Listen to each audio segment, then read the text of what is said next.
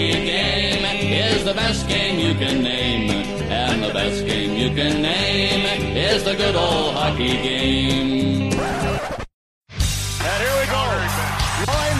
To start this game. Jeremy Leblotsky and John Mirasty teeing off on one another. And Toporowski is just pounding away at Robinson.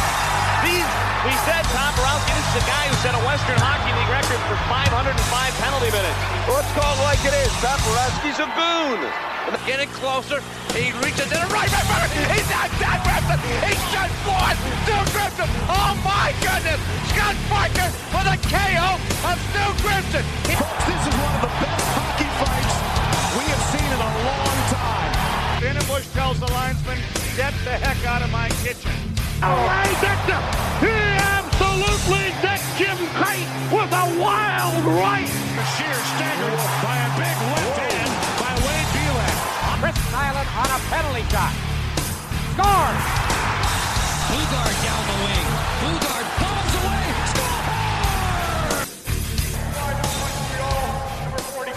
47 for Boston.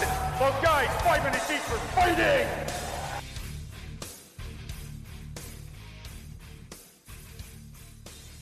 This should be good. This should be very good. Hello, everybody, and thank you for tuning in to episode number 62 of the Five for Fighting podcast. My name is Alec, your host, and this is the show where we focus on the players who drop the gloves and the fans who enjoyed watching them do it. We got a little bit of a different uh, pace for the episode today. I'm up here live, well, not live, but up here in person with Jay out in Iowa. Has been on the uh, guest on the fourth line voice. I've talked to them for years now at this point. Uh, we will be going over the top 10 Mallards tough guys, not exactly enforcers, just tough guys in general. Um, and I think it's gonna be a great time. We've already had we got a full of steak, so he was a very nice host. He wine and dined me. I, I got him all liquored up, so who knows where the night will take us at this point. But nonetheless, we will make it happen. Jay, how you doing tonight?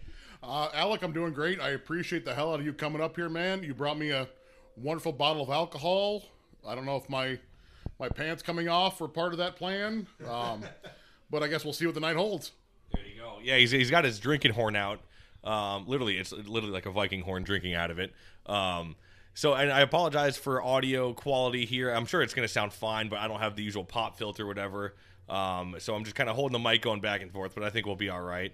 Uh, you know, before we get going, I'm not going to do any like I, we're going to record this episode, and I'm not going to go over an intro or anything like that. We're just going to leave it as is. So, got to give a shout out to the usual suspects. First and foremost, the Five for Fighting is now uh, proudly presented by Six uh, Six Pack Coverage who is a brand new media company starting out in Nashville. I took a picture for them, sent it to them. Uh, you know, uh, on our drive up here to Iowa, we got to go through Nashville, saying, uh, you know, beers are on me next time, boys. So hopefully we can finally link up and actually meet the uh, the folks who were kind enough to sign the podcast on, and uh, maybe I should say crazy enough to sign the actual podcast on. But nonetheless, we made it happen. So I encourage you to go check out their uh, their website. You can go to just sixpackcoverage.com and uh, go through. They have a show for all sports, not just hockey. They got you know baseball, basketball, football, uh, college football, plenty to go there. So um, if you're looking for other, to get your fix for other sports, I encourage you to go over to that website.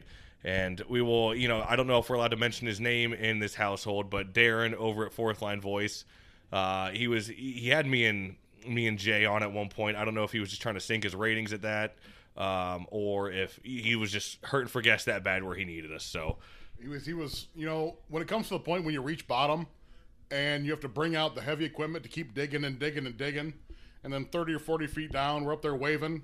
It's, it, it, it might be time to hang up the headphones. Yeah, so I know he's. And I, I was, I was, you know, kind of bragging to him. He was, uh, we were talking today. I said, you know, yeah, the weather out in Florida is like 87 right now. Meanwhile, he's dealing with like minus 30 in snow. So, and we haven't, we don't have any snow up here in Iowa either. No, It's- we, we don't want snow up here. Keep that. I, I, I know you you would like a little cooler temperatures down here. Um, gonna be 60 here. I think tomorrow or Friday. I'm happy you brought that up with you, but keep that white stuff out of the forecast. so you know, Dar- Darren, we're, we're we're thinking of you, and I'll be thinking about you next week when I'm sipping a pina colada beachside in Fort Myers again once I get back down there. Um, and of course, we can't forget Joe Lazito over at the Coliseum Chronicles, the penalty box. Uh, well, I don't even know if I mentioned it before with Darren, but Darren was the original Enforcer podcast. Sorry to get sidetracked here. He's just wasting. We're a few beers deep, you know. We got we got liquor going, so it's fun for the whole family. Um, but Darren was the original Enforcer podcast. He's got a tremendous back catalog. Um, I know he just had uh, William Chipaway, who runs the Hockey Fights and Brawls page on. He just had Chris on, who was a, a bouncer up in Buffalo, and he's got some great stories, uh, you know, from Sabres tough guys. And uh, I know he is a big fight fan. He does great write ups on the Enforcer Appreciation site. But nonetheless, uh, Darren has, you know, tremendous back catalog. Uh, he's got John John Mirasty, Steve McIntyre, Dan Kopech, uh, Joey Tetarenko. The list goes on, and then Joe on the other side with the Islanders Enforcers. Um, as you can tell by the name Coliseum Chronicles, he's got a tremendous back catalog. Got like a five part saga with Trevor Gillies. He's had on um, Mike McWilliam. Kerry Clark, uh, great back catalog from both guys. So I encourage everybody to go check those out. Um, but with you know getting those asshole shout outs out of the way, we will get into the meat and potatoes of the episode here, which is Mallards, tough guys. That we're talking the Quad City Mallards. And Jay, how long have you been a Mallards fan for? Well, my my first season of being a fan was the first season the Mallards came in, um, 95, 96, I want to say. Probably could have looked that up. I apologize. Um, first season, I kind of went here and there to games. Second season, I had season tickets, and I was pretty much hooked from there. You know, started out in the old Colonial League, and then I went to the United League. And there was not, for my money, there was not a better league to watch hockey than the old United League. Every team had two or three tough guys, legit heavies. Every team had two or three guys that could put, you know, 70, 80, 90 points on the board. And there was always some kind of crazy shit going on behind the play. No, for sure. And you know the Mallards, I think of. Well, of course, it's the Quad City Storm. Now they played their last game in the it was the ECHL um, a few years back. I want to I think it was like probably 2016. Does that sound about right? This is the third year of the Storm. So counting the, the COVID off year, four years ago, the Mallards played their last game. Yeah. Um, and the league holds the naming rights to the Mallards, which is why they chose a new name for the Southern League team. But it's it was a hell of a ride when they had the team here. Yeah, it's funny because well, they've got not only a rich history of toughness, but they they lasted a long time for a minor pro team to last that long, especially in because uh, they went from the Colonial League to the United League, and then after that it was the U or it was the uh, the IHL, and then after that they were in the CHL for a quick second, and then it went to the ECHL. So to last that long, um, it's almost like they're giving you know the Norfolk Admirals a run for their money because Norfolk has been around for quite a while too. Um, but they've had plenty plenty of toughness to ground. Even with the storm, they still have a, a, decent amount of chippiness. Am I wrong? Oh no, you're not, and, and that's why I like the Southern League nowadays. I know you're a big ECHL guy now, um, jumping on that bandwagon real hard when you're down there. but the Southern League, um, as far as I know, they're the only prof- aside from the NHL, they're the only professional league that doesn't have a fight limit. Um, as you know, you and I have discussed, there's not even a misconduct penalty for instigator anymore. Um, I want to say that it's a three fight in your out rule as opposed to most leagues have a two fight in your out rule. But it's it, it's a hell of a league. I, I love it. It's it's as close as you're going to get in nowadays hockey to the old United League. I know it's it's it's still a stretch to say, but it's as close as you're going to get to that style of play in 2021. No, for sure. And I, I think, you know, going, if you look at all the leagues now, once you get to the ECHL is when it starts to get there. But then, of course, they got the 10 fight rule and all that bullshit. And um, they've got certain rules when it comes to, like, being the aggressor and the instigator. I've looked it up and I, I kind of can't think of it off the top of my head. But they've got a bunch of different rules for fighting. I know you're not even allowed to, like, remove your elbow pads. That's an extra two, I think. But I know you said if in the ECHL, is there a is there a tilt going? Oh, hold on, we got a we got a we got a fight going. We got we got how is it thrower? Uh, 24 and 15. Uh, I'm not sure. That might be 24 is Howe, I think. 24 is Howe. Oh shit! Ooh. He just dropped the Oh. hell out of him. So we got the we got the we got the Atlanta Gladiators and the Jacksonville Icemen on in the background. You know Howe's about to be fired up, doing the hand wipe. Oh, you love to see it. You love to see it. Shoulder pad hanging out the jersey. Only here on the Five for Fighting podcast will we just fucking stop everything mid interview for a hockey fight. You love to see it.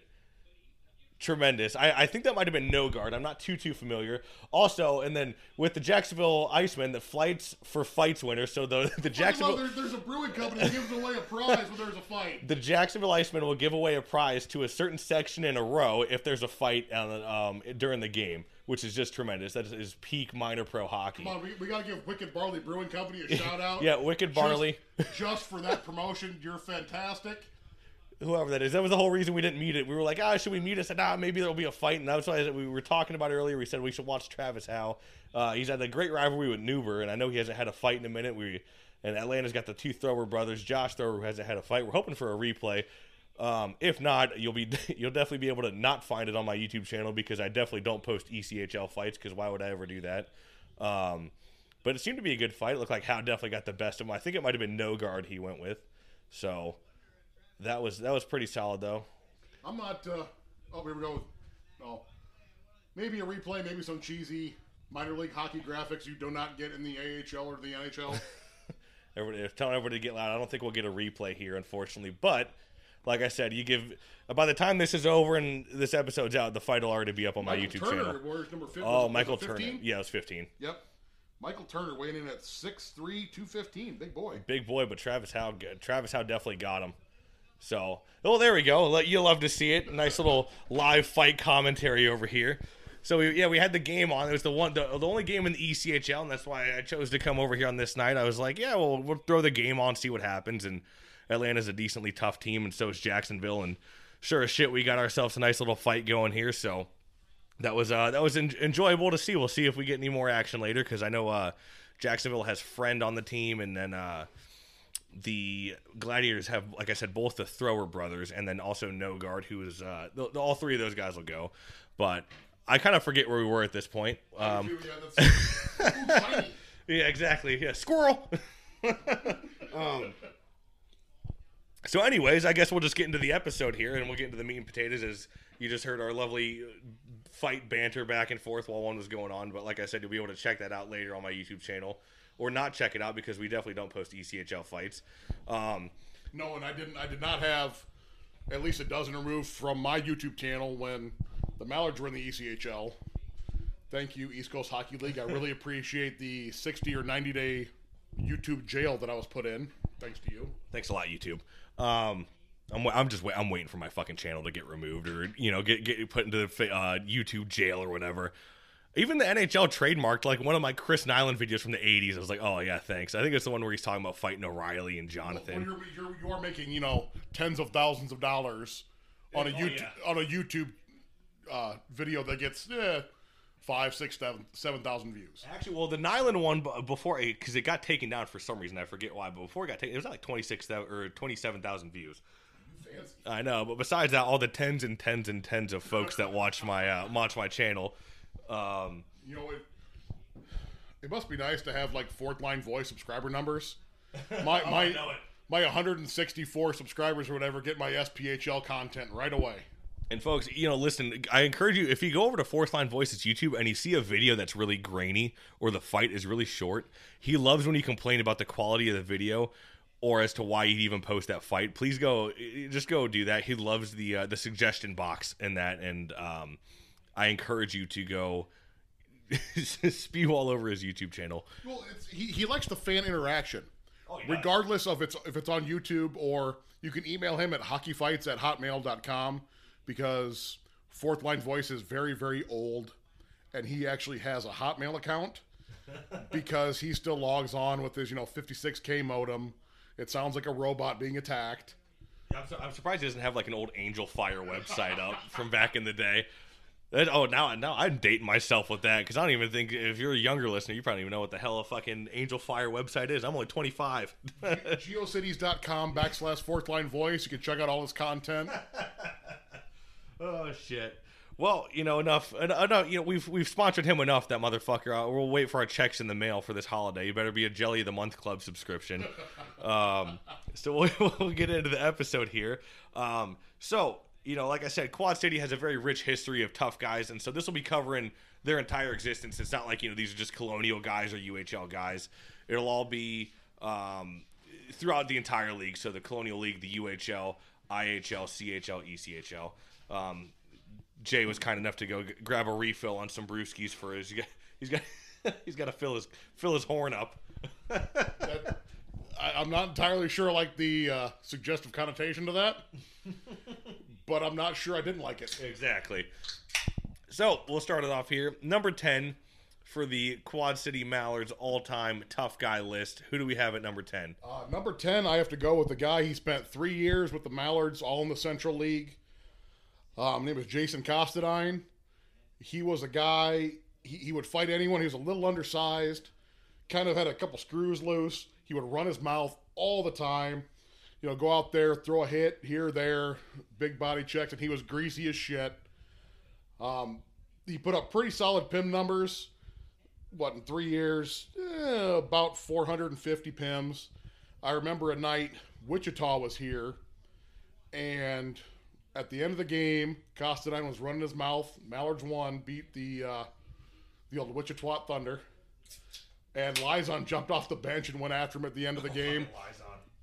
caused caused a big you know a big to do, but he was entertaining as hell. And I remember there was a uh, an intro video where he would take his nose and push it all the way to the side of his face. Oh shit! I will never forget that. And he played, you know, the last three years of his career, hung him up here in Quad City, lived here for a little while, but he was entertaining as hell. Some of these guys, you know, I might know them, I might not. Uh, you know, I of course people who listen to the podcast will know I'm a uh, I'm a Quad City Mallards fan. Uh, it's the team that got me into hockey, but I moved away when I was about two years old down to Florida, and I would go back every. It was every other winter. Yeah, every other winter. I'd go there every summer, but every other winter I'd go back. So that's when we catch games. And some of these guys I might be familiar with, some I might not be. Um, but putting the nose all the way to your to the side of his face for an intro video, just tremendous. It's peak minor pro hockey. I don't think you can get any better than that. No, and it's you're not seeing that when you know Sidney Crosby gets introduced or yeah, that that's the name that comes to me. Modern or you know modern hockey. Yeah. I don't watch the NHL. That that's your show. No, no. I, I told you I went to one fucking game. This uh, it was the the home opener, and when they were down like six to one or five to one, and there there wasn't even a scrum the entire game versus the Penguins. I said that I'm fucking that that's it. I'm done. I am done with it. Well, you do realize that whenever you text me or call me, Sidney Crosby's face pops up. Does it really? Yes. You motherfucker. I mean, I'd, I'd, I'd you'd probably prefer Sidney Crosby's mug over mine anyhow, but oh, oh shit, getting after it. That is fucking terrible. And yeah, there it is, a Sidney Crosby picture for whenever I call Jay or text him. Terrible.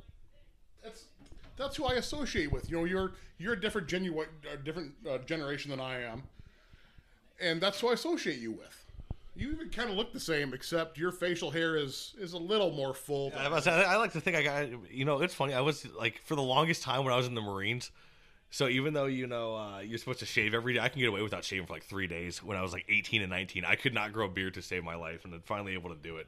So that's that's great. I probably look so beautiful. When, oh, great! When we got Yuka over here on Twitter, um, the guy's supposedly on his second honeymoon. Good lord, Jay, I know you're listening out in Finland, you motherfucker. But um, anyways, moving on. Number nine, who do you got? Number nine, I got a guy named Dave Stewart. He played one year for the Mallards in the uh, the United League, and this was a guy. He was a little undersized, but he would fight absolutely anybody. They have him listed on Hockey DB as five eleven. He he wasn't five eleven on skates. he was a generous five eight, I would say. Um, like I said, he fight anybody. Uh, the the next year, he the year after he was with the Mallards, he played for Missouri and Flint. Fought Cody Doucette. Uh, fought the Hammer Tremblay. He would fight fucking everybody. But his claim to fame was he is the one fight that Chris Chelios had in the UHL. so when he was with uh, Motor City. Yes, sir. And we were, which the fight is actually up on my YouTube channel. If you search, you know, Chris Chelios, Dave Stewart, you'll see it. Is that when they had like the 10 year anniversary jersey? Yes, Okay, sir. I know exactly what fight you're Yeah, talking those those like gradient gray to blue Pro Joy jerseys. Have one of those in the hanging up in the closet downstairs. Um, what's funny is the night before that trip, we went to Motor City and then they played in Kalamazoo the next night. I felt like utter dog shit. Went to the doctor. Doctor gave me like two or three different kinds of prescriptions. He said, you know, take these. I said, well, you know, I'm, I'm going out of town. Can I take these with alcohol? He said, uh, you probably shouldn't, but go ahead. Excuse me. Well, across the street from where Motor City played, was an Italian restaurant, and they had one liter mugs of beer. So there was four of us. I had eh, four, five, six of those.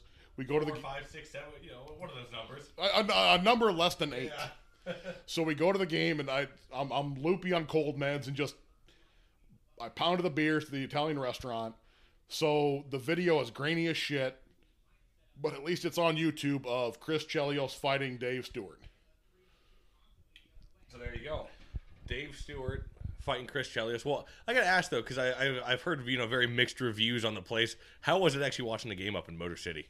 I went there a few They times. called it the garage, They, right? the, the garage. They so they had basically when they introduced the players, they rolled out a garage door, just a bare frame, oh, that's right. You can see it in the mic'd up video Yeah. with uh, Jason Ralph. and all that fucking video. Uh, be- one of the best videos online. So it's it's just you know three sides and wheels, and they rolled the fucking garage door, and the players skated out.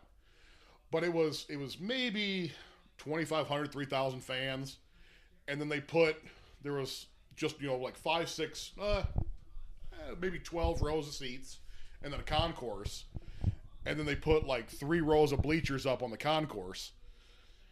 Anyway, it was a hell of a place to watch a game. It was it was peak UHL where you go, you watch a game for 10 bucks, you see some scraps, you drink your $3 beer, have your $2 hot dog, see fucking Derian Hatcher fall, fall on his ass coming across the boards. But yeah, it was it was entertaining as hell. Did, what did you get to see Sean Avery at all too? Sean Avery was suspended that game. Oh, what, what did he get suspended for? I honestly don't remember. I'm assuming running his mouth. Probably. Uh, but he was signing autographs. What's funny, so a friend of mine was waiting to get his autograph, and she said uh, she was behind these two girls, and they were talking. Oh, this this Cian Avery guy. He he plays he plays in the NHL. This, this Cian guy. He's so hot, but he's not playing tonight. And I was so excited to watch him play because I thought eh, maybe Dave Stewart and Avery would have. They're about the same size. You know, they run their mouths a lot. Might be kind of fun. But fucker went and got suspended. But they had uh, that Chelios, they had Hatcher, and I thought they uh, Bryan Smolinski. They had Smolinski at that time too. But yeah, I was as you said the the mic'd up Jason Yeah. Ralph. Oh, that's that's comedy right there. Did, did they have the mascot there too at the time? That like where I don't even know what the fuck the thing was. It was just it looked like almost like a Youppi from like the Canadiens. Yeah, it was like it was like a mishmash of like five different Yeah. mascots, but they threw them mechanics overalls. Yeah, they threw like like coveralls on. Yeah, and you know, there, there's like grease stains on them and stuff. Like, eh, yeah, that's good enough. We Right. found we found this mascot head down to the basement of this. It's basically like a rec league rink Yeah. because there was like three or four other rinks. They found the head, who knows where, you know, buried in the locker room. like, yeah, throw throw a head on there, throw some bibs on him, you're good to go. Yeah, exactly. Well, because I remember in the in the mic'd up video, I remember Ralph was pissed on the pre. He was like, "Oh, now they got a fucking production and a mascot. Like, what the fuck is this?" And, uh, you know, just Jason Ralph in that video is, is tremendous, and um, I really wish, and I hope to God he comes on either my show or Darren's. I, I think I've asked him, and I think Darren has asked him, but we've tried to get fucking Willis on. Oh my God, Ty, Tyler Willis. You know that's a dude who again that that's that's peak UHL. I know he spent some time in the AHL, but he was the captain of Kalamazoo for mm-hmm. years. He was a guy. He'd play every shift. He'd play power play. He'd play penalty kill, and he'd go out there and he would you know motherfuck anybody, slash, hack, butt end, spear, and you know, for a little dude he could throw. Oh yeah, he would go with anybody. He was definitely willing. Yeah, Cal- well, funny now you mentioned it. Kalamazoo. That's another team that's been around the block for quite a while now yeah. too. Um, but so number eight. What are we got? Number eight, right? Number eight. Number eight. So who we got for number eight? Oh, I think I am. I, am I, I might be cheating. Well, by the way, folks, I like to tell you. This is one of the most prepared guests I've ever seen. He's got his notes. He's got fucking stats out for every guy. You know of when when he played, how long he's played, and um, you know he's got his own little Gmail list going on over there. So this is fucking professional over here if I've ever seen it. Well, well, you know what? I, um, I don't have these fancy note apps that you kids have nowadays, so basically I have to email everything to myself because that's how old fucks do it. Um, but number eight is a guy you're familiar with, a guy he's actually still playing the game today. One, of you know, a new age guy was Anthony Collins. Yep. I think he is with uh, Norfolk now, the Admirals. Yep. Um, he played for the Mallards for two years.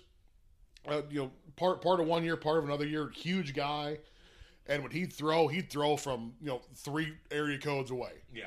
He threw with some fucking legit anger, and he would fight anybody. You know, he fought uh, Patrick McGrath, who was a guy in the ECL show for a long time. I don't know if he's still in the league now or not. He might be in the A, might be retired, hung him up. Uh, fought a guy named Jack Nevins, who was incredibly tough. Fought Garrett Hunt. Uh, that fight's on my YouTube channel. Um, I may have had a couple beverages beforehand, so the first five seconds might be out of focus. But he was, you know, a, a monster kid. Even though he only played, uh, give or take, about 80 games here, still put up pretty decent PIM numbers, and he could put the puck in the net, you know, every now and then too. Yeah.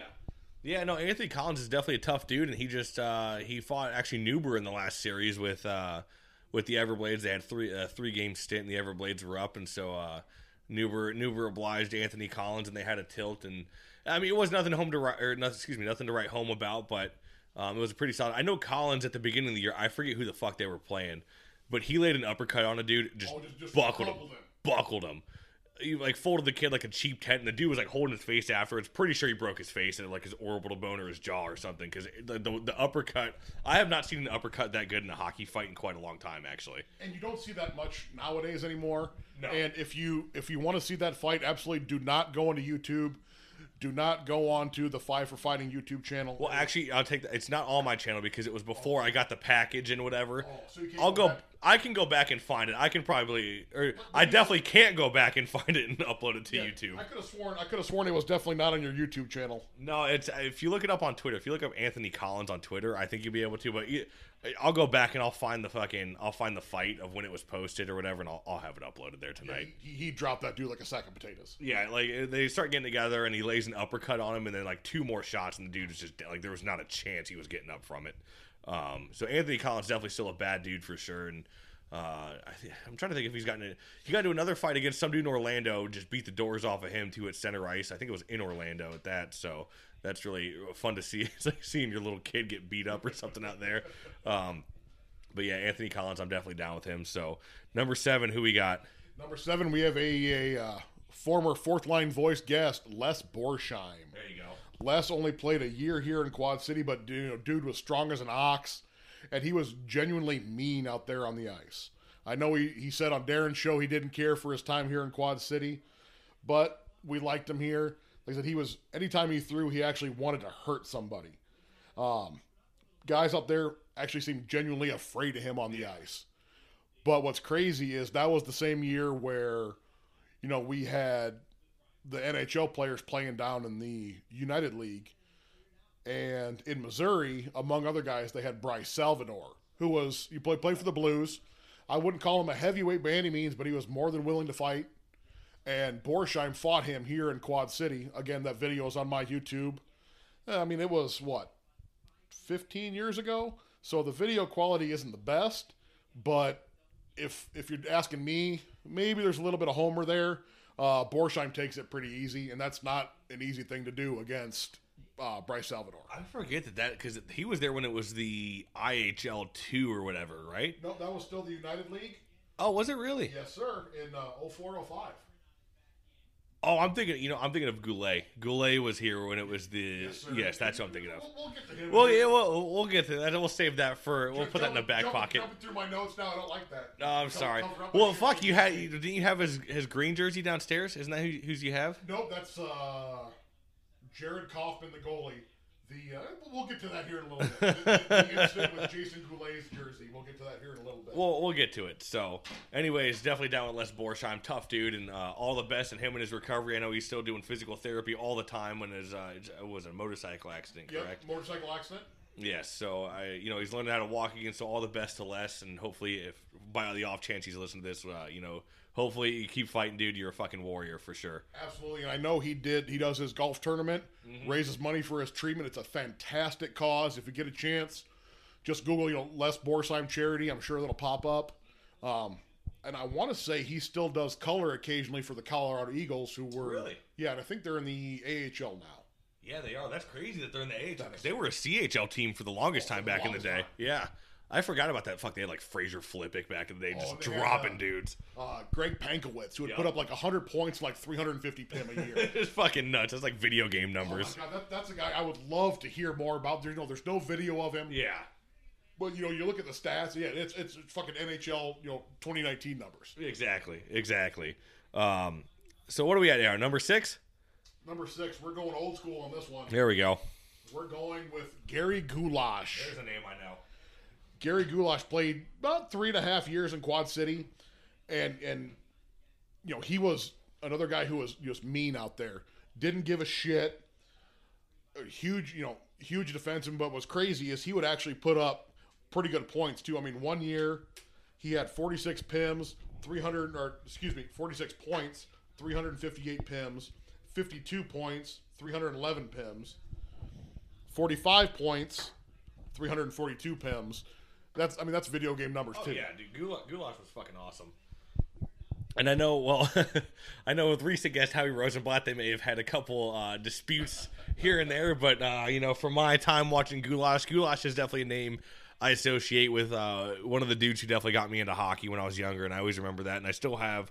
Um, of course, you got you folks. You got to remember this is like late '90s, early 2000s when Beanie Babies were still popular. You know exactly what I'm talking about. The Mallards had their own fucking line of like Beanie Babies, and it was I think it was like the it was like the Goulash Gator or something. Yeah, Gula Gator. The something like Gator, yeah. and so yeah, the, they made the Goulash one was a fucking alligator, um, and I still have that somewhere. It's in storage. I think it's in like in my my parents' storage unit or something like that. But yeah, I still have that, and Goulash is definitely like synonymous with the, one of the dudes who got me into hockey, and I definitely remember at least seeing him play back in the day in the old the old Quad City Mallards. And what's crazy is, you know, he's a guy he'd play, you know, play regular shift, play a penalty kill. He he is like the epitome of what a tough guy is to me. He'd drop in front of a slap shot, mm-hmm. you know, take the slap shot anywhere on his body just to keep it from getting to the net. And he was hugely popular here in Quad City. And you know, back in the day, there used to be one jersey auction a year. And you know, one year you you couldn't touch a jersey for less than fifteen hundred bucks. Jesus, and then well, that, well, and then what year is that? That's like what Goul- Goulash was here. So in the early 2000s. in the in the 98 99 season, they did a Valentine's jersey, like a Broken Hearts jersey. Oh shit. Um, and his Broken Hearts jersey went for I want to say seventy one hundred dollars. Holy shit. Yes, sir. Insane. And seventy one hundred dollars for a fucking United Hockey League auction jersey. Which, if we if we go from where I where I'm sitting right now, it's about uh, about eh, fifteen feet from where I sit right now. Don't get me wrong. I didn't spend seventy one hundred. I didn't spend seventy one hundred dollars on it back in eighty nine or in, in ninety nine, but it's it's sitting in the closet right now. No, for sure, and you know, oh, that. Oh, by the way, those jerseys were beautiful, tremendous. Um, they got like you know like a silver like it's like what is it called like glitter twill is what they used to call it. I think at least on the old Lightning jerseys, but like glitter hearts in the background with like there's the backdrop on the numbers and I, I love it. It was you know a Valentine's jersey. They're usually like pink and white and happy hearts. The Mallards did a uh, Valentine's broken heart jersey, so the jersey's black.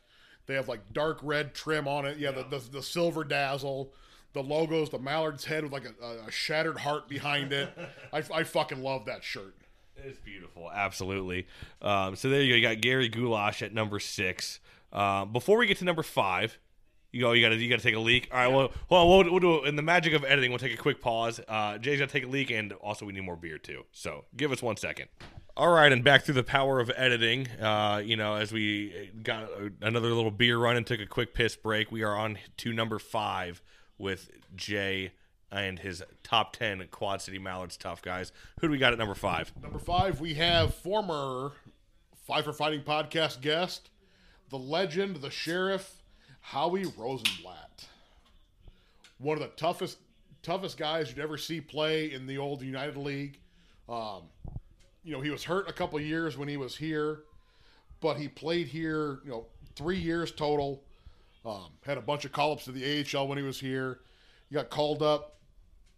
oh, excuse me when he was here, got called up to San Antonio, got called up to Portland, and he was a guy who would score. He'd stand in front of the net, and he would fight literally anybody when he was out there on the ice.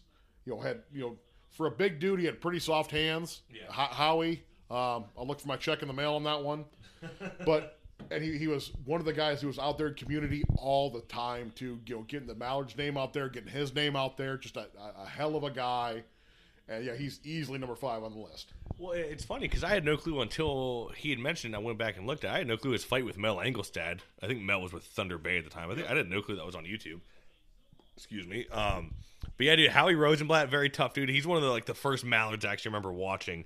Um, when I was, I mean, I was young. I had to have been no older than like three or four years old watching watching Rosenblatt at the time, and I, like from all the accounts of like my aunt and uncle, anytime I'd see him, I would just go like Howie, almost like fucking uh, what's that damn show, Big Bang Theory, Howard, you know Howie, all that fucking bullshit. Um, but yeah, from all accounts, great dude and tremendous podcast guest. For those who haven't listened to it, I encourage you to go back and check out my interview with Howie Rosenblatt. I forget what number episode it is, but it was probably like in the last five or six episodes. Um, if you just go back in the back catalog and check it out. But tremendous guest, awesome story. I'd love to get him back on. I was just telling Jay before I hit record again. If it was on a damn school night, as they say, I would have gotten just probably wrecked with him on the fucking podcast. But I had to go to work the next day. We got, you got Howie out there in his garage or a shed, drinking what Crown Royal Reserve. Crown Reserve, smoking a fucking cigar. cigar the size of a baseball bat out there, and then he tells a story about having breakfast with Link Gaetz. Yeah, exactly. He fought. I want to say he fought Link. I think he, was Madison. Yep, he fought Link when he was in Madison, Madison. God, those those jerseys were sharp. I fucking I, I want to get a Madison jersey. Um, and what's you know Howie, I I, I thought he was gonna re- he retired after he played here, and then ended up playing a few games for the New Haven Knights. After he played here, I want to say he played what, you know, 10, 15, uh, 12 games. God, I would I would kill I'd kill two people I didn't know for one of those Howie Rosenblatt New Haven Knights jerseys. God, those were sick. oh yeah, I would do anything for just a Rosenblatt Mallards jersey too. I wonder, do you know of anybody who has it? Um, I got a feeling there's a guy over in Davenport just moved that might have one in his closet. Um, I don't have exact address, but Corey, um, we might leave the house after we're done with this and track you down and take it from you. If it's Corey, then we, I mean, all bets are off. I've talked with Corey before. Uh, he just, you know, sold it. He, he got his trasher's payday like myself, so, uh, you know, he's got a little jangle in his pocket. Well, hopefully he didn't spend it all on the fucking, you know, booze cruise out there in the Midwest. But, uh, you know, Corey, hopefully he's listening, but we're going to come over there. We're going to steal the fucking Rosenblatt sweater from you. Oh, fucking Corey, he's probably going to listen to fucking 311 and Cabo San Lucas and something. 311? How, th- this is not a music podcast. I can't I can't begin to tell you what's right with 311. All right, you know this is going to take a right turn real quick, but because because we went there, Corey, hell of a nice guy, is like, hey, why don't you and your wife come with me to see 311 at Tinley Park? Not Tinley Park, whatever. That was a good one. Whatever island in Chicago went to see, and Corey and, and my wife loved the show and my fat ass is there sitting on the handicap riser drinking $15 beers listening to this horrible horrible band and all i could do was curse his name and think how i'm going to steal his goulash game worn jerseys. As a matter of fact he has a kerry toporowski millennium mallard jersey. Yes sir That motherfucker. You know, I had a I had a Toporowski Vegas one, and I sold it, and that's one that's when I regret, and I forget exactly what I got, and I should say got in return, but what I what that money went towards. But that's when I do regret selling. The the thing that made me sell it was it didn't have a lot of wear. Yeah, it did not have a lot of wear, so I was like, oh, I I, I can get rid of it, I guess. and if it had been the like the second logo for the vegas thunder with the bear with the, fucking the polar bear, Over the Thunderbolts, I would have driven down to Florida and you know giving you the cash myself. God, I love those jerseys. There was a Jer- was it Trevor Roenick? There was a Trevor Roenick one for sale for the longest time, and it was like the god awful teal color. Oh, yeah. with like the black accents. But son of a bitch, I would. I love those Thunder. Jerseys. Oh, I do too. I you, love. you know what? I, I it was uh, and I know John from the old Hockey Fight League is listening. I know he's not on Twitter anymore, but um, he'd always he'd always say how much he loves mesh jerseys, mesh jerseys. I'm like, why the fuck do you like mesh jerseys so much? I saw the fucking Thunder jersey in person, and I was like, God damn it, he was right. Those mesh jerseys are sharp. I love those old Bauer IHL mesh jerseys. They are just tremendous. And his boy uh, Darren Skio still in the ECHL. Isn't he with Allen? I want to say. Yes, he's with Allen. He's a tough motherfucker. He got in a really good fight the other night against I think was Sean. Fuck, who was it? It was Sean somebody. I can't remember off the top of my head. He- Real good ECHL fan I am. They're, oh, you, you turned around real quick. I thought we had another fight. We were about, yeah, we're about to have another fucking fight commentary going on here. Um, but yeah, no, Skio is a really tough dude out, out there with Allen. One of the biggest, uh, one of the bigger names in the ECHL as far as tough guys go. Um, he went to the, I think it was like the Anaheim Ducks camp at one point. I think I know John has that jersey, so that's a really sweet jersey. But yeah, Skio's a tough dude for sure. Yeah, John's got the uh, they wore like Don Cherry jerseys once. He's got that Yup, jersey got framed that up. one. Yup. Vancouver Giants, and that was a dude I was.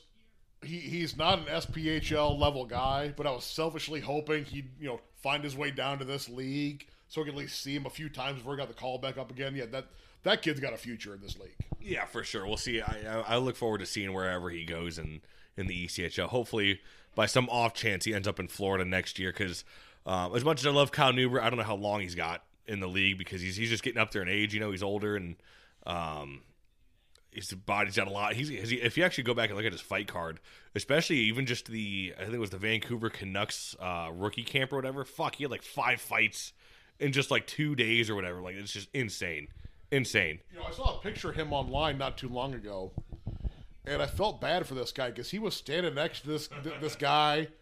It, what what it looked like was kind of like the prototypical Florida man. I was gonna say like an extra on Magnum PI because he, he was handsome enough to he could be he could have been an extra. Oh, I, I don't know about that. I'm kind of thinking he was like the like the understudy to the Sasquatch video from you know the For 70s, skunk ape down in Florida, sir. but he had the Hawaiian shirt rocking. And I thought, what you know, Neuber, just blink twice. If you're you're fucking trapped, you need help out of here. This guy's got his hand on your back. Looks like the small of the back, maybe the top of the ass. Like, oh, I feel I feel so bad for that dude. Hopefully we can get that motherfucker on the podcast. I'd love to have Kyle Neuber on. I've got his number, folks, but no guarantees, of course, because he's still playing in the season. If anything, hopefully I can get him in the off season, but we'll see how it goes. Um, Now make sure you text that number beforehand so it's not like Bob's muffler shop. yeah. Joe's whorehouse, you got the hoe, we got the dough, or you got the dough, we got the hoe. Fucking hey, we're over here too, too many fucking beers deep now. Um, what are we at? Number four. Number four. Number four. Who do we got for number four? Number four is a guy who I'm sure anybody on your podcast is familiar with his name. He was a guest on on Fourth Line Voice podcast. Was uh, Mr. Steve McIntyre when he was here? You know, his nickname was you know Big Show. His nickname was Diesel.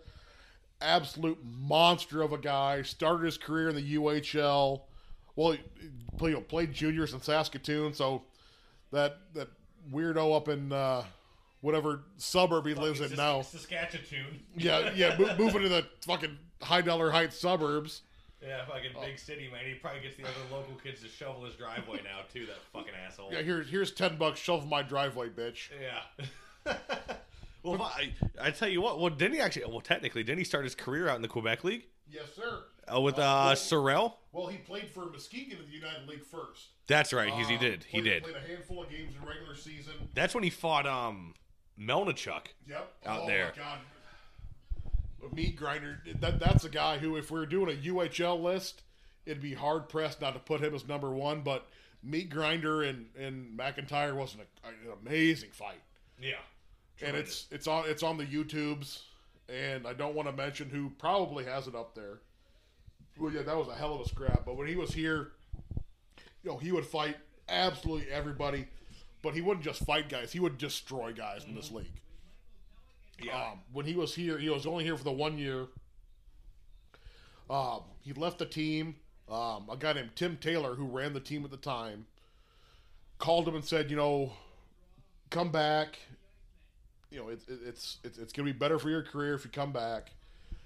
And what was crazy that was his la- the last time he played at you know the the UHL quote unquote double A level until the end of his career when he you know he spent some time in Utah and then you know played here and there for the federal league for Carolina.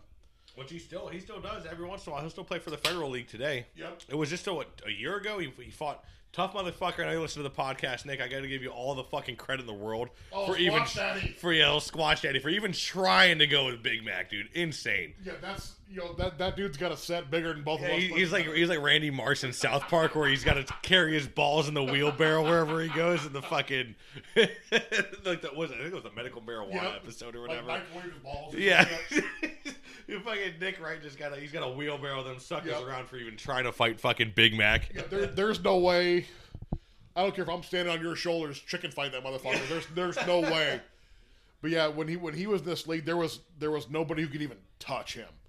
Because that was right before he got to his peak, and he was just just destroying guys.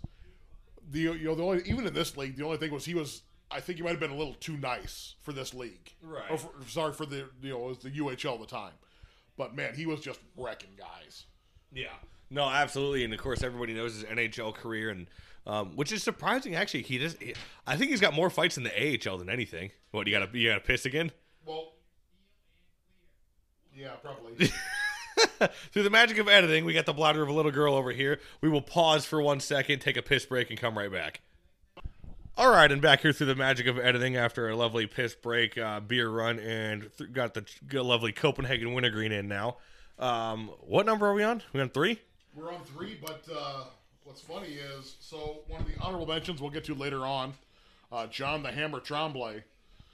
He actually fought McIntyre in the AHL, and god damn, that was a hell of a scrap. It was kind of cool seeing you know two guys who used to play in Quad City just absolutely going at it, center ice. Uh, McIntyre played for the P Bruins at the time, Providence Bruins at the time, and uh, the Hammer was with Worcester, the Sharks at the time. Fucking the logo was a, a shark with a monocle. That- that- Oh, I know. I, I was thinking because in my head I was thinking the old like because for the longest time they used the old Sharks logo. Yeah. but yeah, I know exactly which one you're talking so about. so back in the day, you know, the, the Cleveland Barons, who had the like the, the like the the Pringles kind of Mr. Peanut looking guy with the top hat and the monocle. yeah, and they were they're affiliated. Eh, affiliations kind of fuck around, but Worcester kind of stole the logo, threw it on the shark, shark with a monocle, fucking uh, tuxedo cat, uh, tuxedo coat, tails. But man, seeing the Hammer and Diesel go at it, center ice in the AHL was pretty fucking cool for a guy who saw him, you know, playing both here in Quad City. yeah, for sure, man. And what what a great career that you know Steve McIntyre had, and uh, had those great fights with Boogaard when Boogaard was at New York, and um, fought Godard a couple times, I think, and. What a great career! I'm, I'm very happy to say I have a Mallard's warm up of Steve McIntyre at least. Better than nothing. Yeah, Which, by the way, that thing I'm not a, I'm not a small guy. I'm I'm sitting at about 6'1", 265, 270 ish, and that thing is a dress on me. Yeah, you you mentioned what Eric Godard. Goddamn, I wish you hadn't mentioned that. Hand to God. So the Mallards made way to the Quad City Flames of the AHL for two seasons. Before the Flames came here, they were the Nebraska, or sorry, the Omaha Ak-Sar-Ben Knights of the AHL. I don't remember that at all. That had to have been like a one season wonder. Uh, they, I think they played in uh, Nebraska for two years. Gotcha. The logo was like the Calgary C with the flames behind it with a knight head. Sick jersey. But for the two years before they came here, the hand of God, Eric Godard, played in Omaha. And the year he, or the year that the Flames moved their AHL team to here, he got called up and played for Calgary. God, I was pissed off. Didn't get to see Eric Godard here at all. Well, you still got to see Vandermeer though, right? Oh, Vandermeer. It was it was Pistol, Yeah, correct? Yeah. yeah, Pistol Pete was here the second year. First year there was uh Prust was here, Brandon Prust was here. There was that was back when the AHL was God damn, that was a lot That of was still fun. tough. That was the jungle. Well, uh, getting out of the jungle a little bit, but it still had its heavies going around. Yep, there was and, and the Flames, they were not a good team, but goddamn they were fun. The first year Prust I should have I should have probably printed off my, my eleven pages of notes. Probably should have printed off some Flames notes. but but Prust had a hell of a lot of fights. I can, to be honest, I completely forgot the fucking Flames even existed. Yep. They were here for Two God, years. Yeah, two years. That was it. And then the Calgary's like, fuck this, we're moving the team to Abbotsford, right? Abbotsford, some little island off uh, BC. I don't even think they're a team anymore. Nope. They they moved. They went from Omaha for two years, Quad City for two years, two three years in Abbotsford. Then they went to Adirondack for two or three years, and then they went to Stockton, where they are now. Yes, that's right. Yeah, so Quad City's always had some good toughness. I, I almost forgot Pistol played here. When a former guest of the podcast, you can go back and check that out. Also on Darren's podcast, if you want to go get a uh, fourth line voice bump in there too. Fucking asshole, you better put our check in the fucking mail. Fucking hey, we, we we've given this guy more airtime than he's gotten in like four, tires. four podcasts. Blowout as soon as he goes over one fucking speed bump. Yeah, no point. shit. His head's probably bigger than my fucking head, and I got a giant dome right now. but what we're on number Number three. oh, see, see, you said the ten toughest mallards of all time, and it's not easy. No, like I said, they've had a rich history of toughness. They have so so that we we have we have three A and three B. We'll go with three B first. A guest. God damn it! Got to mention him again. Darren Fourth Line voice had him on there. Uh, Jason Goulet is th- is three B. He only played one year here.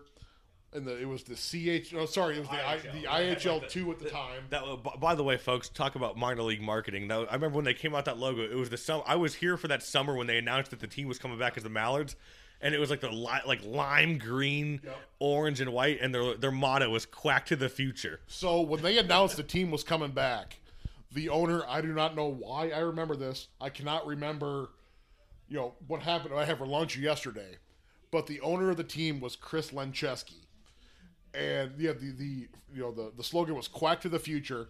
So they had the press conference at the at the mark at the time. And the fucking DeLorean from Back to the Future comes out, fucking smoke rolling. Oh, naturally. I'm like, oh shit, this, this I'm way into this because I mean, minor league hockey, that's where it's at. Oh, yeah. And the more sideshow, the more circus shit, I'm into it. Well, that's what you know. I, I'm the same way. I love like, and, and I know Darren has said it. When it comes to minor pro hockey, anything goes. I don't give a fuck. I'm all for it. But you show me the storm surge with the fucking Carolina Hurricanes, and I want that beat to the fucking ground in a second. I can't stand it. I mean, Even uh, to be honest though, with the storm surge, if that happened in even minor pro hockey, like, what the fuck are we doing here? yeah, Come on now. Well, they they did that a few times. It's it's the Quad City Storm here. They did it a few times here. They're like, yeah, this this this can't happen anymore. Like I said, I always I always go to the the old meme with the fucking with the goalie from Slapshot. Trade me, trade me right fucking now. Right fucking now. exactly. Sorry, well, okay, let's, let's get back on track here. Mr. Jason Goulet, Mr. No Name Hockey. Um, so when he was here, they were in the IHL, played one year here. And the one year he played here was probably the most dominant I have ever seen a guy one season in, in minor pro hockey. He had upwards of 25, 26 fights. And I can honestly say, you know, no homer, he did not lose a fight that year by any stretch. And he was fighting the toughest guys in the league at the time. Uh, Justin Sawyer, who I'm sure anybody listening to your show knows who Justin Sawyer is. Um, he fought Justin Sawyer four, five, six times.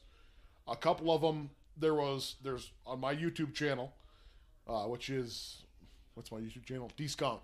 what are you asking me?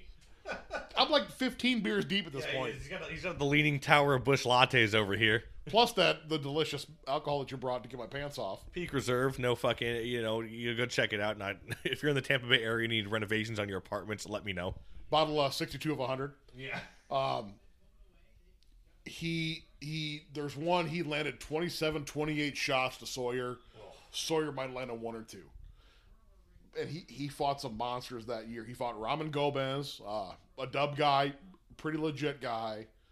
Um, he fought Derek Parker, who I'm sure anybody knows. Fuck, he's still fighting now. Yeah, fucking Derek Parker. I, I, I love that dude. He, he's he's in my shape, which is much more round than normal, and he's fighting in the NAH now. But he uh, Parker was with the Generals at the time, and Goulet dropped him two punches, fucking picked him back up with two with one hand, fucking landed two more and dropped him and fucking walked off. It was a it was a just a fucking monster shot. Um, he fought a cat named Brad McMillan, Yep. who was tough as they come. What was crazy is, you know, I have never seen a guy fight that many times and not lose a fight. Yeah. So there you go. Jason Goulet was your was that three A or three B? Um, fucking A. Whatever one, it don't matter at this point. 3B. So three B. Yep, three B, and we'll another shout out. You know, he owns No Name Hockey. You want a hockey stick? There you go. No Name Hockey. Google it. Um, great hats, great sweatshirts. He didn't pay me for this. He probably should. um, great dude, but we'll go with okay. Three A was a five for fighting guest. His number is retired in Quad City. Oh, okay. Was Mr. Mark McFarland. Mark McFarland, Mac. Mark McFarland, yeah, that was the early days of the podcast. I had that. I remember, man, that interview, I was hurting because we had just moved into our, our apartment. We hadn't had the guest room set up. I'm sitting on the floor like a fucking like a hobo, just sitting there doing this interview. My back by the end of it, like I had to, I had to like get a pillow in there and like put my back on the wall. Oh, it was just terrible. But I think the interview was great. Mac was an awesome guest. He he oh, he played six years here in Quad City. Um, essentially retired out of here. He played just a handful of games for Topeka in the Central League a few years after he played here. By the way, great name, Topeka Tarantulas. I have his Topeka Tarantulas jersey, as a matter of fact. Tremendous. Oh, it's it's it's a fantastic. It's ugly as shit, but goddamn, it's awesome. The spider takes up. You know, it's it's the regular size logo plus like fifty percent. Yeah. But he was he was a guy. He could play. You know, he played in power play, played penalty kill, put up some decent numbers, and he would get his his penalty minute numbers all game long. He would fucking fight anybody. So there was a guy who probably could have made this list for the Mallards named Kevin Kerr, famous minor league hockey guy. Of course. Um, Kevin Kerr, uh, McFarland bit him during a playoff game on the hand. This was like an actual bite too, because to get a biting penalty back then, you got to do something serious. You got to actually see it, not not like this Brendan Lemieux shit that just happened. Damn near ripped the guy's finger off. But what's funny is they actually handed out like it was probably say 18 by 10 poster boards of a shark fin the next game. They called him Mark the Shark. Oh my god, dude! But what's insane is not only did he bite somebody, but before that, there was a player for the Muskegon Fury named Corey Banica mm-hmm. who bit Mark McFarland on the finger. Right. And I don't know that he even got suspended for the fact, you know, back in the United League, you know, fucking bite somebody, stab them, who cares? Right. But he was he was a dude who I would be remiss to say when his number was retired, he was standing there at the podium, he could probably suit up and play, you know, two, three shifts even back then. Yeah. No, Mark McFarland's absolute awesome dude, and like I said, I encourage you to go check out the back catalog of, the podcast and get him. Um, oh, you know, one give us one second, one more stoppage here. Uh, Jay's got to take a call real quick. We'll uh, we'll make it happen through the power of editing, folks. Real professional podcasts are running here, but it's all part of the shit show. All right, and right back like we never left. We got the last two. We'll wrap it up here. Um, well, before we get to number one as well, we'll do a couple honorable mentions because I know that's on here. But number two all time for the Mallards Tough Guys, who do you got? Number two, I don't think you can tell the, the history of Quad City hockey without mentioning Jacques the Mailman Mayotte. Legendary minor pro tough guy. Also former guest of the Five for Fighting podcast. If you want to go back and check out that episode, you can. Almost you know, former guest of Five Friend Podcast. Gotta throw it in the, like like one of those fucking uh, like those those infomercials, you know. Just calling out pay, pay, pay separate processing and handling.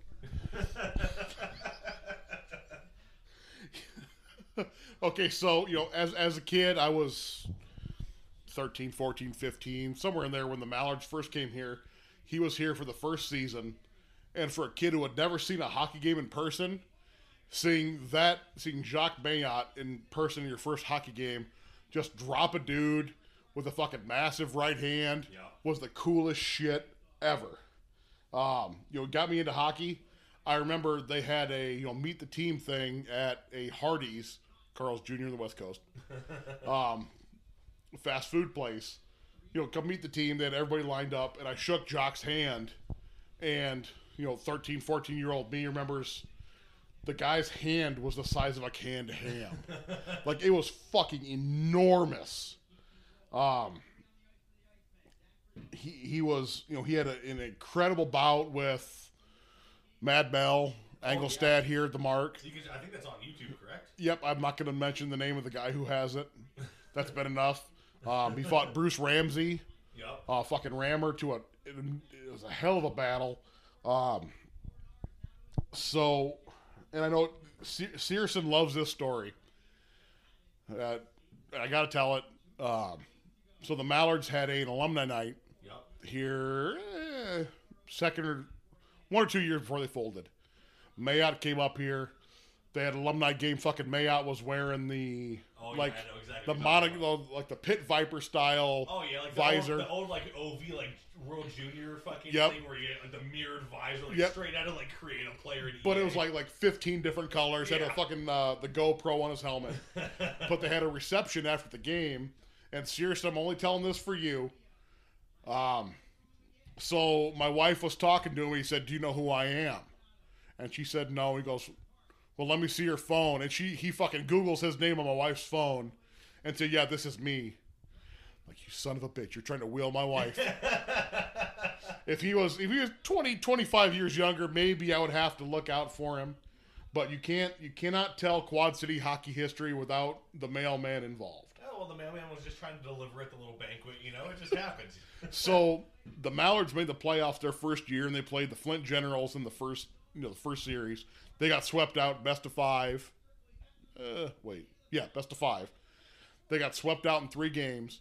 So the first two games were in Flint, and the third game was here in Quad City. And I will never forget at center ice that everybody was kind of milling about. It wasn't even a scrum, but fucking Mayotte drops his right glove, and then fucking Cole cocks three Flint Generals at center ice, just at, at a random stoppage of play. And like, yeah, hockey's probably the game for me. Yeah. But in, in three playoff games, he had 52 PIM in, in, in three playoff games that year. And he wanted to, from my understanding, he wanted to come back here, but the new GM traded his rights away, and he's like, yeah, I'm not coming back. What a motherfucker. Yeah. But yeah, I mean, Jacques Mailhot, legendary minor pro tough guy. Uh, of course, he had a couple games up there with the with the Nordiques, but uh, when you talk minor pro hockey tough guys, I feel like you just you can't leave out Mailhot, no matter what what leagues you're talking. Um, absolutely legendary dude. And he, and he, to me, he's probably on the Mount Rushmore of minor league hockey players. Yeah, I, I would say that's that's probably a solid fucking. Because we're you know, if if it's Colonial League, if it's the fucking Whipple, Yeah. West Coast League, IHL, no matter where it is, he's he's on there. Fuck, he fought he fought security out in the Whipple. He was like got off the ice and was fighting fans and security and shit. Just peak minor pro hockey. Well, shit, he fought one of his teammates over a fucking video game in a hotel That's room. right, he did. definitely, definitely got to give it up to the mailman there at number two. Before we get to number one, you said you had a couple honorable mentions. I know it was hard to make this list, but who do you got for some honorable mentions here? You know what? You told me top 10 tough guys, and I thought, all right, top 10, th- th- that shouldn't be too hard. But I got to look in and got to remembering a bunch, and it, it was it was hard. Yeah, and there was easily if you if you did top 20 i could have done a top 20 list you know I'll, I'll run through a few names of guys that i thought were impactful at some point um, there was a cat named yannick renault yep. um, hell of a tough guy he got he got kind of got the shaft here in quad city traded down to knoxville he would he would fight anybody um, there was a guy named cam severson who ended up playing for the ducks in the nhl which was pretty fucking cool a guy, another, another fourth line voice. Uh, wait, you're gonna hit me now. No, we're, we're about to fucking. You're gonna hit me now because it wasn't a fourth line voice. It was it was five for fighting podcast guest Who are we talking here? Rob Volterra. Oh, you motherfucker! Yep, Rob Volterra. Rob Volterra, who had the largest repair of any jersey I ever owned. It was it was like fucking eight inches from the side to the middle, and then eight inches up. Giant L repair. Uh, Rockford Ice Hogs jersey in my collection. Beautiful jersey, by the way, which is the one where he beat the fucking doors off of a suit. Yeah, it was it was some some cat from Missouri. I don't remember who it was, but oh, he he laid the fucking laid the beats with that Oh, yeah. kid. It broke his hand in that fight. I want to say. I think so too. Um, uh, Brad Essex, who was here. Brad Essex, yep. There there was a dude who was here for just just a short amount of time, traded from Adirondack. Undersized guy, incredible defenseman, and would fucking fight anybody. He fought David Ambler here. That was an absolute barn burner. Um, John the Hammer Tremblay, who come out of the queue, had a huge rep. Nobody would fight him here. He fought a, uh, a dude named Chad Wilcox in Flint. Wilcox didn't realize he was a lefty and got dropped with like seven or eight lefts in probably uh, about two seconds. um, cat named Cody Doucette, Yep. who ended up playing for he played for Quad City, played for Richmond in this league, had a pretty solid career in the LNAH. Um, Mark Recklich, who a lot of people don't really realize that famous minor league tough guy Joel Recklich. Yep. Um, his brother Mark was actually in Quad City, played a few years of minors. He was here the same year Jason Goulet was in Quad City, which having that one-two combo, they, they pretty much run run the show in the league that year. Yeah. Uh, there was a cat named who a lot of people might know him, Most people won't. His name was O.J. Hare, the bringer of violence. Oh yes, I remember that. I want to say he was like six five, six six, pushing the pushing the weight at 280. Ah, the local newspaper asked what you brought to the team, and he said, "I bring violence." What's funny is he wore one jersey when he was here, the black Quad City alternate style. I had his jersey. Uh, probably 10 years. Out of the blue, somebody sends me a message on YouTube. I'm like, oh, I don't get a message on YouTube Right. and it ends up being OJ's best friend. He said, OJ's having a little tough time. What do you want for the jersey? I'm like, eh, th- this is what I spent for the jersey. I'll buy it. Here's an extra overnight it to Calgary. Oh shit. So I overnighted to Calgary, and he sends me the picture the next day of OJ in his in his jersey from Quad City with the fucking Dukes up. it was crazy. Uh, everybody knows former five for fighting guest. So you got it right this time. Oh yeah. Put, put, put some respect on it, damn it. Put some respect on that name. The real deal, Mike Segroy played here for a little bit. I want to say it was only like six, seven games.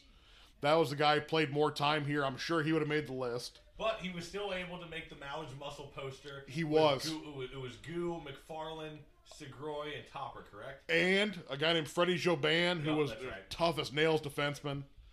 Um, there was a, a, a guy who played here had a good a good run in the LAH. I know he played for CRS Express. Played minors for a little year. You know, he, he's no longer with us, but his name was Tyler Lawson. Fuck, Tyler Lawson was tough, dude. Oh my god, he Fucking was tough. he was ridiculous. He played just a handful of games here in Quad City. I got a story I'll tell you off the air regarding him. Um, but yeah, he was incredibly tough. And then there's a couple of modern guys who made the list. Um, a guy named Paxton LaRue played here in the ECHL. Ended up playing pro lacrosse for a little while. And man, he was there was a fight with him and again, bringing back the name Eric Lizon Yep. hell of a fight between him and Liaison. There's a hell of a fight between him and oh, cannot remember his name. Again, the Busch Lights, the Busch lattes hitting me in the The head. leaning tower of Bush and his. Yeah, Well, Jay's got his horn going here. There, there's still another beer and a half in there. And then the last honorable mention will go to a guy named Jack Nevins. Yep. He played here straight out of juniors. Hell, hell of a tough guy. I know he went to Greenville for a little while, played for the Swamp Rabbits. Shout out to Ed Hubbard down there. A, a damn good scrap with him and number eight on the list, Anthony Collins, Yep. on YouTube, and he was tough as fucking nails. And there's, I mean, that's that, that's like 22 names so far. Yeah, there you go. So that, is that that's all the honorable mentions there? Yep, that's the honorable mentions. All right. So number one, if you don't know Quad City hockey, you probably don't know who it is, but I have a feeling I know exactly who it is. So number one, Number one, he was the first jersey retired in Quad City hockey history. Uh, is none other than both junior and minor league hockey legend Kerry Toporowski. and how can it not be? I mean, dude set the record in, in the Western Pro League or Western Pro League. Fuck, no, how many fucking Busch Lights have I had? Um, the the Western Hockey League with 505 penalty minutes in a single season, which by the way doesn't include 10 minute majors and misconducts. So um, I, I I think when tough guy numbers added it up, he had almost up to like 700 pims. See, I thought it was between the regular season, the playoffs, and the Memorial Cup. It was damn near a thousand. It was ridiculous. The, the Memorial Cup for those listening, you should go. Uh, they're playing Chicoutimi. He's throwing. He's so he gets a guy down, and Topper actually it was because I think Bob McKenzie was doing the commentary, and he's sitting there. And and Topper actually wasn't doing anything. There was kind of a brawl going on, and he's like, "Well, there you go. There's Topper, the guy you'd think who would be right in the middle of all this. You know, he's just kind of standing to the side." Some dude from Chicoutimi goes up to him and tries to challenge Topper. So Topper obliges him, beats the doors off this dude, gets him down to the ice, and mind you, with Toporowski, the code is right out the fucking door. Never heard of it. And Topper's sitting there throwing bows at this dude, just straight elbowing the guy in the back of the head, and then proceeds to take his chain off of him and throw it into the bench at the trainer uh, on the Spokane Chiefs bench after beating the doors off him. So not only did he beat the fuck out of the guy, he robbed his ass too and threw the chain on the bench. What's funny is that is not the only time he did that. That's what I've heard. He fought, I know at least one other time he fought Dean the Machine Mayorand when uh, Mayorand was with Muskegon. Yeah. And he was wearing the fucking puka shell necklace. Mayrand Oh, God. was. and they had a scrap. And it- just so you know, I know Dino's listening to this too, because Dino listens to the show. Dean, fucking love you, man, but you know as well as I do that fucking topper snatched that puka shell necklace off your neck and tossed it into the Mallards bench. You love to see it, and well, To- and Topper was just fight. Not only was he a great fighter, but as far as enforcing goes, I'd put him up there as all time. And i- if you do a list combined with the NHL, like a top twenty list combined with the NHL and minor pro guys, you'd have to put. I feel like you'd have to put Toporowski in there. Oh, he was one of the meanest motherfuckers you would ever meet, and I forget who it was. I, and I apologize, the name is escaping me, but it was on Darren's pod. I think Steve Adams, I think is who it was. Was sitting there. When Topper was with uh, Birmingham. Yep. And so he goes up to Topper and said, you know, oh, you know, you, you know, the, the typical kind of like rookie, like, oh, you know, I'd love to fight you. You're you're great. And Topper goes, oh, really, huh? Are you hungry? And before Steve Adams, he, this is from him, um, excuse me, Adams himself. He's like, what? Before he could even answer that, Topper shoves his stick in Steve Adams' mouth and yanks it out. like, I- got the numbers right here. Yep. Topper played 21 games in Binghamton that year at 101 PIM. Jesus. So damn near five PIM a game. But what a lot of people don't realize about him is he was a pretty solid player too. Yeah, he was a solid defenseman. I mean, when he was here in Quad City, I mean, he would play a regular shift, probably second line defenseman, and he'd also, you know, he'd play every single shift on penalty kill too. Yeah. So he was he was not just a fucking goon. Right. Like he he, excuse me, he would get his minutes every game too. Oh yeah, no, and I love it. Of course, you know the other to opposing teams, he's a goon because of I have it in the intro, and I'm sure you've listened to it. But well, let's call it like it is. Toporowski's a goon. Like I said, I got the numbers in front of me. Yeah. An example, he 2000 2001 season. I mean, he had 17 points in 63 games. That's not bad for a de- for a defenseman. Right. And 413 PIM. so when Topper retired, they actually hosted a roast for him here in Quad City. And there was a story come out where there was a player for the Muskegon Fury who I, I was a huge fan of. Epitomized the UHL, but his name was Robin Bouchard. Yep. And evidently, right before the game, right before the start of the game, Topper put a bunch of icy hot on his glove, on his palm, and Topper would always give the face wash to everybody. Oh, yeah. So, in the first shift of the game, Topper gave Bouchard a face wash with a palm full of fucking icy hot right in the fucking face, right in the eyes. And that's, I mean, you- you're not going to hear about that in any other league. No, not a chance. Not a chance. And I, I think uh, McFarland even said he would do that too. Um, you know, I brought up Topper, and he was like, hey, "He's just." He's just crazy, and which is funny now because everybody looks at these tough guys. Oh, they're goons, they're Oh, idiots. So mean. Yeah, well, not only that. Well, yeah, no, fuck. If they saw what Toporowski did, they'd fucking shit themselves. But you know, you see, they're dummies, they're idiots, blah blah blah. What does Toporowski do now in the Quad City area? Yeah, Toporowski still lives around here, and he is a very highly respected like financial analyst Yup. and you know financial supporter. And what's crazy is Toporowski's kids are both, you know, they're, they're still involved in hockey. Yep. His son Jake is actually an assistant coach here in Quad City for the Storm in the SPHL. I think Luke is still playing with Spokane. He right is. now. His, his, his son Luke. His final year with, with Yep. And he was in. I mean, he weighed Detroit's main camp this year. Yep. as an overager from the WHL. And it's, you know, people say, oh, yo, yo, you're a dummy. Uh, I mean, you got guys trusting, you know, seven, eight digits to him. He's not a dummy. Yeah, if that makes me a dummy, I'll be dumb all fucking day. Yeah, no you want to call me stupid and do that? I'll do it all fucking day. But what's funny is I was I remember we were in Muskegon for a playoff series, and the Mallards they eliminated the Fury, and Topper refused to shake Robin Bouchard's hand, and Bouchard damn near started a brawl in the handshake line of a playoff series. Like goddamn, that's that's hockey right there. Oh yeah, I mean, with with Toporowski and Quad City Mallards, that just goes hand in hand. And like you said, the the first Mallard to have his jersey retired, which I, I wouldn't have, I wouldn't have it any other way. Having a tough guy with his number retired first, that's just fucking awesome. Well, that gives you a little hint into what Quad City hockey is. when it was Kerry Toporowski and Mark McFarland were the first two guys to have their jerseys hung up at the Mark of the Quad Cities.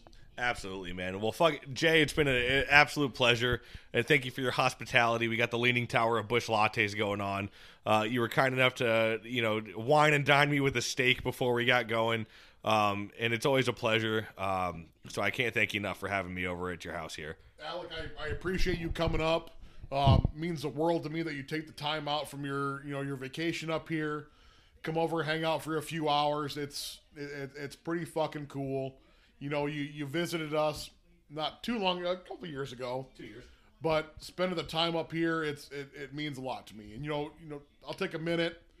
You know, you and Darren and Dr. Chris and John and Jason and Give her the Lizzie note. yeah, and, and Joe. You know, it's it's awesome. You know, we got a little community here. Yeah. You know, we.